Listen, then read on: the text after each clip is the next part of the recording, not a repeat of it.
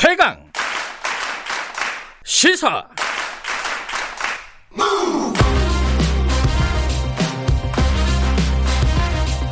지금 여러분께서는 김경래 기자의 최강 시사를 듣고 계십니다.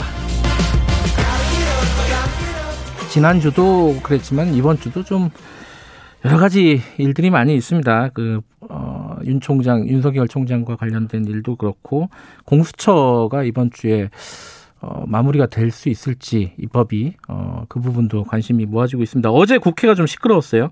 어, 법사위에서 공수처법 개정안 그러니까 야당의 비토권이 사실상 무력화되는 법 아니냐 이런 해석이 있는 어, 개정안이 어, 소위를 통과를 할 것 같았는데 그것도 이제 좀 어, 어렵게 됐습니다. 야당에서 안건 어, 심사위를 어, 요청을 했기 때문에요. 안건 조정이요. 어, 야당은 강력하게 반발을 하고 있고요, 지금. 어제 상황을 오늘은 야당, 여당부터 좀 들어보겠습니다. 더불어민주당 김남국 의원 연결하겠습니다. 어, 의원님 안녕하세요. 네, 안녕하세요. 예. 안산 단원들 김남국입니다. 예, 어제 법사위 소위가 굉장히 시끄러웠어요. 그죠? 음, 그 야당은 지금 이 약속 위반이다.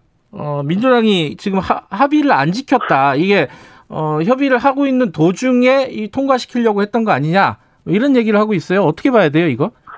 네, 뭐 간사들 간에 어떤 이야기가 오갔던 것으로 보이고요. 예. 나중에 저희가 제가 어, 내용을 좀 확인을 해보니까 예. 이제 백혜령 간사가 이야기를 했던 것은 예. 원내 대표 간의 오전에 협의가 진행되는 동안 동안은 의결을 하지 않고 기다리겠다라는 취지였다라고 합니다. 예. 그런데 오전에 그 원내 대표 간의 협의가 이제 다, 사실상 다 종료된 이후였기 때문에 예. 그 백혜련 간사가 의결을 하겠다라고 하는 것이 음. 합의 약속된 것을 깨뜨렸다라고 평가하기는 음. 좀 어렵다고 보이고요. 예. 그리고 또 더 나아가서 그 의결했던 것들을 보면 어, 의결하는 내용을 보면 5.18 특별법과 관련된 것을 어, 의결을 했, 습니다 예, 의결 그걸 내용, 먼저 했죠. 예. 네, 그걸 제일 먼저 했는데요. 내용상으로 음. 보더라도 전주의 백혜련 간사님 뭐 속기록을 보시면 알겠지만 전주의 간사님께서 주장 그 전주 의원님이 주장한 내용을 최대한 반영해야 된다라고 하면서 네. 그거를 여러 차례 백혜련 간사님이 어, 주장을 하면서 힘주어 강조했고요. 예. 그래서 결국에는 그 전주의 의원님이 이야기한 부분을 어, 결정을 내릴 수가 없어서 네. 다시 전체 회의에서 이 부분은 논의하기로 하면서 의결을 했던 거였습니다. 네. 네 그래서 약 뭐 내용상으로 봤을 때도 약속한 것을 위반했다라고 저는 보기에는 좀 어렵다고 보입니다. 공수처법도 어제 의결을 하려고는 했었죠, 그죠?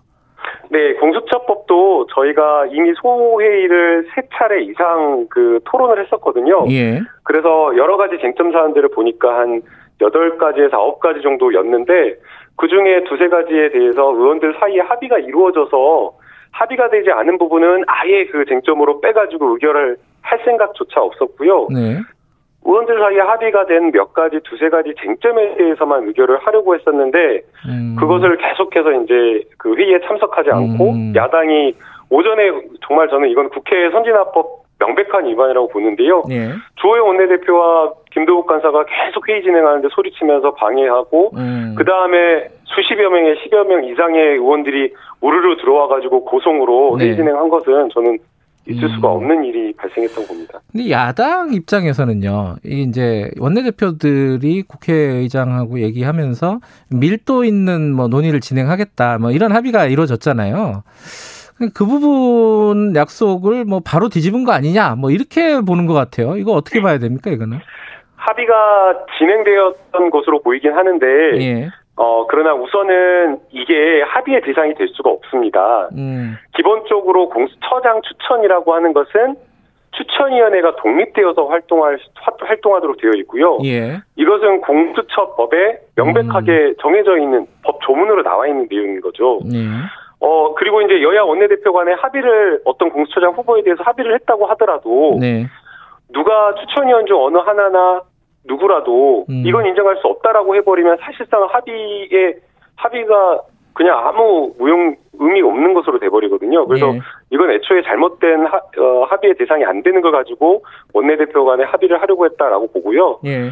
그 다음에 이제 그 주말 사이에 진행됐던 내용을 보니까 어, 뭐 여야 간에 판사 출신의 어떤 변호사를 뭐 공수장 후보로 합의까지 이르렀는데 예. 결국에는 뭐 어, 가족들이 반대해가지고 안 됐다, 무산됐다라고 합니다. 예. 음, 그러니까 뭐 지금 그런 얘기를 해요. 주영 원내대표가 뭐 이 문재인 정권이 중용했던 법조인들을 써도 좋다는 제안까지 했는데 민주당이 확답을 하지 않고 있다 이런 상황이었다 이렇게 얘기를 했거든요. 이거 어디까지 진행이 된 거예요? 이거는? 그거는 제가 확인하지 않은 음, 내용이고요. 네. 제가 앞서 말씀드린 대로 공수처법 제6조 6항에 예. 정치적 중립과 독립을 지켜서 추천위원회가 활동하도록 되어 있고 예. 그다음에 여야가 추천한 추천위원들이 있지만 그건 예. 추천했을 때뿐이고 예. 그 이유는 각 여당의 의견이나 이런 것들을 막 어, 음. 조정되어서 이렇게 하는 것은 있을 수가 없는 일입니다. 또 특히나 법원 행정처장과 또 대한변호사 협회장 같은 경우에는 정치적 중립이 매우 중요하다라고 하고 있는데 아예 이것을 여야 간에 합의해서 이렇게 결정한다는 것은 음. 어, 법의 법 정신에도 맞지 않다라고 보입니다. 어, 그런 얘기도 했어요. 어, 야당에서 어, 법조 초선들의 광기에 민주당 전체가 끌려가는 지경이다. 이게 아마 김남국 의원을 두고 얘기하는 거일 것 같은데. 저희 그 얘기 듣고 너무 황당했는데요. 네. 어, 제가 그 정도의 힘이 있는 의원이 아니고요. 예. 그리고 그 당내 의사결정 구조라고 하는 것이 그렇게 어떤 한 명의 있는 의원에 의해서 결정되는 것이 아닙니다. 네. 어, 당정청 간의 의견 조율도 수차례 뭐 여러 차례 회의를 이렇게 해서 결정을 하고요. 네. 또 의원들 사이에 이견이 있을 수가 있는 거잖아요. 네. 그런 것들은 또 상임위 중심으로 해서 회의를 사전 회의나 이런 사후 회의를 통해 가지고 의사 결정하기 때문에 네. 뭐 제가 강한 뭐 개혁적인 성향, 아주 강한 의지를 가지고 있다고 하더라도 당을 좌지우지한다라는 건 좀 있을 수 없는 일이라고 보입니다. 알겠습니다. 그 지금 야당이 어, 안건 조정위원회를 요청을 했습니다. 그러면 어떻게 되는 거예요? 일정은 오늘 안건 조정위원회가 열리는 건가요? 예, 국회법에 따르면 안건 조정위원회 위원들을 예. 어, 6명으로 하는데 여당 소속 의원 위원 3명, 그다음에 예. 야당 위원 소속 3명이 그렇게 되도록 되어 있습니다. 그래서 예. 네, 사실상 과반 예, 반으로 되어 있다 보니까 안건조정위원회에서 합의가 안 되면 어 처리가 안 되는 그런 상황이었는데요. 예. 그런데 지금 그 구성으로 봤을 때에는 예.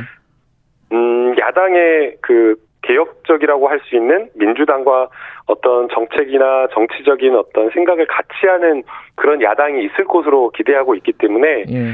안건 조정위원회에서 어 90일 동안 심사하는 그 기간을 소비하진 않을 걸로 보입니다. 그러니까 예. 열린민주당의 그 최강욱 의원이 안건 조정위에 들어가는 거잖아요. 그죠? 네, 예. 법사위는 그렇게 될 것 같습니다. 네. 그렇게 되면은 뭐 바로 통과가 되잖아요. 그러면은 이게 이제 야당 입장에서는 이게 90일짜리 안건 조정위원회인데 한 30분 만에 끝나는 거 아니냐 이런 불만을 가지게 되는 거 아닙니까?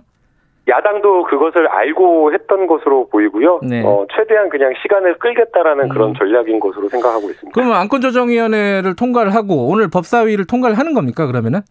네, 법사위 전체 회의가 또 10시에 예정되어 있습니다. 네. 원래 이제 예정되어 있던 회의이고요. 네. 어, 낙태죄 공청회와 관련된 내용을 협의 그 공청회를 진행하기로 했는데 공청회와 더불어서 여러 가지 안건에 대한 심사와 의결도 할 수 있기 때문에 네. 아마 같이 함께 진행될 것 같습니다.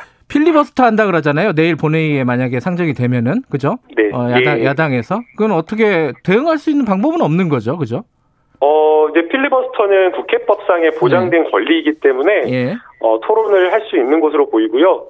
야당에서 토론에 참여한다라고 하면 네. 여당에서도 필리버스터를 네. 준비를 해서 음. 국민들에게 왜 이러한 개혁 입법이 필요한지를 충분하게 알리고 네. 어 21대 첫 정기국회에서 어, 사실은 법안 입법으로 성과를 내야 되기 때문에 예. 어, 그런 것들을 좀 국회 본회의장에서 국민들을 국민들에게 좀 적극적으로 알리고 싶은 생각입니다. 그러면 이제 그 다음 날, 그러니까 10일에 어, 임시국회를 요청을 한 걸 보면은 민주당에서 그럼 10일 날 통과시키겠다는 의지다 이렇게 보면 되나요? 예, 그러니까 필리버스터를 계속 한다고 하더라도 24시간 네. 9일까지밖에 못하는 것으로 되어 있기 때문에 네. 어, 정기국회 끝난 다음에 임시회의를 소집해서 어, 통과시킬 전략을 지금 원내 대표 단에서 음. 이제 생각하고 있는 것 같습니다. 일단 뭐, 뭐, 뭐, 어떻게 됐든 간에 10일 날 공수처법 개정안이 통과된다. 이렇게 보면 되나요? 민주당 입장에서 보면은? 10일까지는 통과될 수 있을 것으로 생각하고 있고요. 음, 네. 어, 경우에 따라서는 필리버스터가 일찍 종료된다라고 하면 9일 어, 음. 어, 본회의에서 통과될 수도 있을 것 같습니다. 알겠습니다. 이 다른 것 좀 여쭤볼게요. 그 윤석열 총장 그 징계 관련해 가지고 그 판사 사찰 의혹이 있잖아요.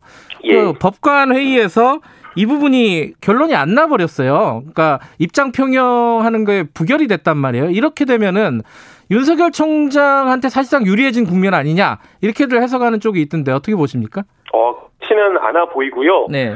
어제 그 법관 정보 수집에 대해서 비판하는 의견이 상당히 많았다라고 합니다. 네. 어, 부적절, 그, 이 검찰의 법관 정보 수집하는 것 자체가 부적절하고, 네. 이것은 무리하게 법관 리스트, 예전에 사법농단 있었을 때 법원행정처에서 잘못했던 그러한 것을 반복한 것이다라고 하면서 비판이 많았다라고 하고 있고요. 예.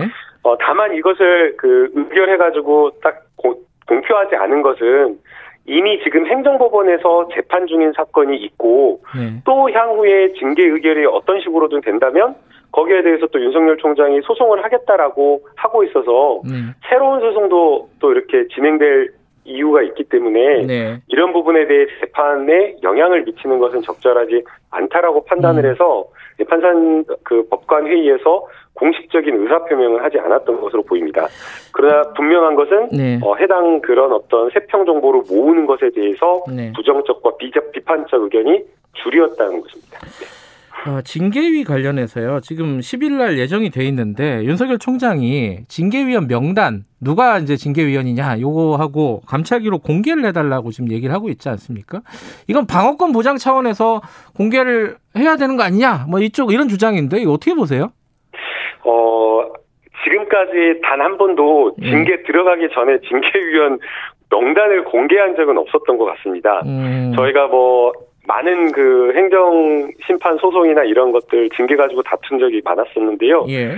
절차 시작 전부터 그렇게 징계위원 명단을 공개하라고 한 적이 없었고 예. 만약 그런 식이라고 하면은 이제 수능이 끝나가지고 수시 곧 있을 텐데 수시 보는 학생들이 어 학생 그 뭐야 학교에 면접 교수 위원들을 빨리 음. 명단을 공개해라라고 요청을 음. 한다거나 아니면 취준생들이 기업에 입사를 하면서 면접위원 명단을 공정하기 위해서 공개를 하지 않으면 문제 있다라고 음. 이렇게 지적하는 거 다를 바 없어서 이것은 좀 어, 타당한 지적은 아니라고 보이고요. 예. 그리고 특히나 지금 심각한 문제가 징계위원회의 독립된 활동이 보장되지 않는다는 게 오히려 심각한 문제입니다.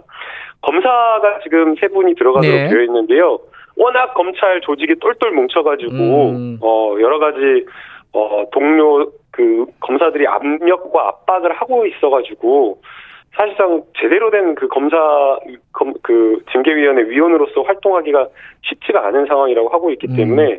비공개하는 게 맞다라고 보이고요. 예. 또그 해당 그 징계위원회에서 논의된 내용도 예. 사실은 외부로 공개되면 안 되는데 그러한 것들까지도 막 외부로 공개되는 음. 그런 문제가 있어서 이거는 조금 오히려 그 징계위원회의 독립된 활동이나 공정한 절차 이러한 것들을 방해하는 게 아닌가 생각이 듭니다. 그 윤석열 총장이 검사 징계법에 대해서 헌법 소원한 거 아시잖아요. 예. 근데 이게 이제 사실상 법무부 장관이 검사 판사 역할 다 하는 거 아니냐 지금 징계법에 따르면은 어, 위헌 소지가 있다 이런 주장인데 이거 어떻게 보십니까? 처음 나오는 이야기인 것 같습니다. 지금까지 음. 예. 어, 모든 징계위원회 검사에 대한 징계와 이러한 것들을 그렇게 해왔었는데 이제 와서 그런 주장을 하는 게 적절하지 않다라고 보이고요. 예. 징계라고 하는 것은 인사권에 포함되어 있는 하나의 내용 중 하나로 볼 수가 있습니다. 음. 그래서 아니, 당연히 인사권을 가지고 있는 법무부 장관이 징계를 하는 것인데 그걸 가지고 안 된다라고 한다면 인사를 하지 말라는 것과 다를 바 없고요. 음. 또 특히나 여러 잘못된 그, 그 구성원에 대해서 징계와 감찰을 할 수가 있어야지 조직을 운영할 수가 있는데 네. 그것은 사실상 그냥 검찰을 마음대로 할 수 있게 해달라라는 주장과 다를 바 없기 때문에 네. 타당한 주장은 아니고 이것은 오히려 좀 이렇게 징계위원회 질질 끌려고 하는 그런 음. 목적이 있는 것은 아닌가 생각이 듭니다. 기각될 걸로 보십니까 헌법소원은? 네, 기각될 걸로 보입니다. 알겠습니다. 오늘 여기까지 듣죠. 고맙습니다. 네, 감사합니다. 예. 어, 국회 법사위원 더불어민주당 김남국 의원이었고요. 어, 김경래 최강세 1분 여기까지 하죠. 2부에서는 부동산 문제 좀 다뤄보도록 하겠습니다. 잠시 후 8시에 뵙겠습니다.